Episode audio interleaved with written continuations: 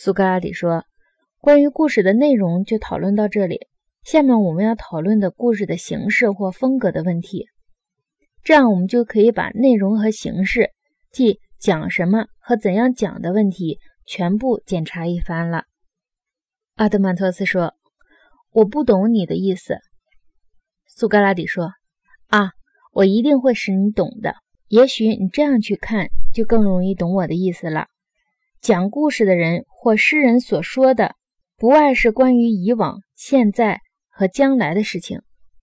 阿德曼托斯说：“嗯，当然。”苏格拉底说：“他们说故事是用最简单的叙述，还是用模仿，还是两者兼用？”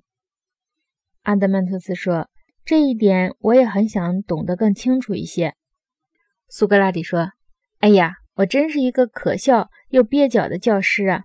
我只好像那些不会讲话的人一样，不能一下子全部讲明白了。我只能一点一滴地讲了。《伊利亚特》开头几行里，诗人讲到，赫律塞斯祈求阿伽门农释放他的女儿，阿伽门农大为震怒。当赫律塞斯不能得到他的女儿的时候，他诅咒希腊人。请问你知道这一段诗吗？阿德曼托斯说：“我知道的。”苏格拉底说。那么你一定知道，接着下面的几行：彼祈求全体阿卡亚人兮，哀告于其两元首之前，那一对难兄难弟，阿特瑞斯之两子兮。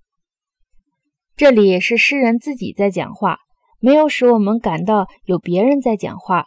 在后面的一段里，好像诗人变成了赫律塞斯，在讲话的不是诗人荷马，而是那个老祭司了。特洛伊故事的其余部分，在伊塔卡发生的一切，以及整个奥赛德的故事，诗人几乎都是这么叙述的。阿德曼托斯说：“确是这样。”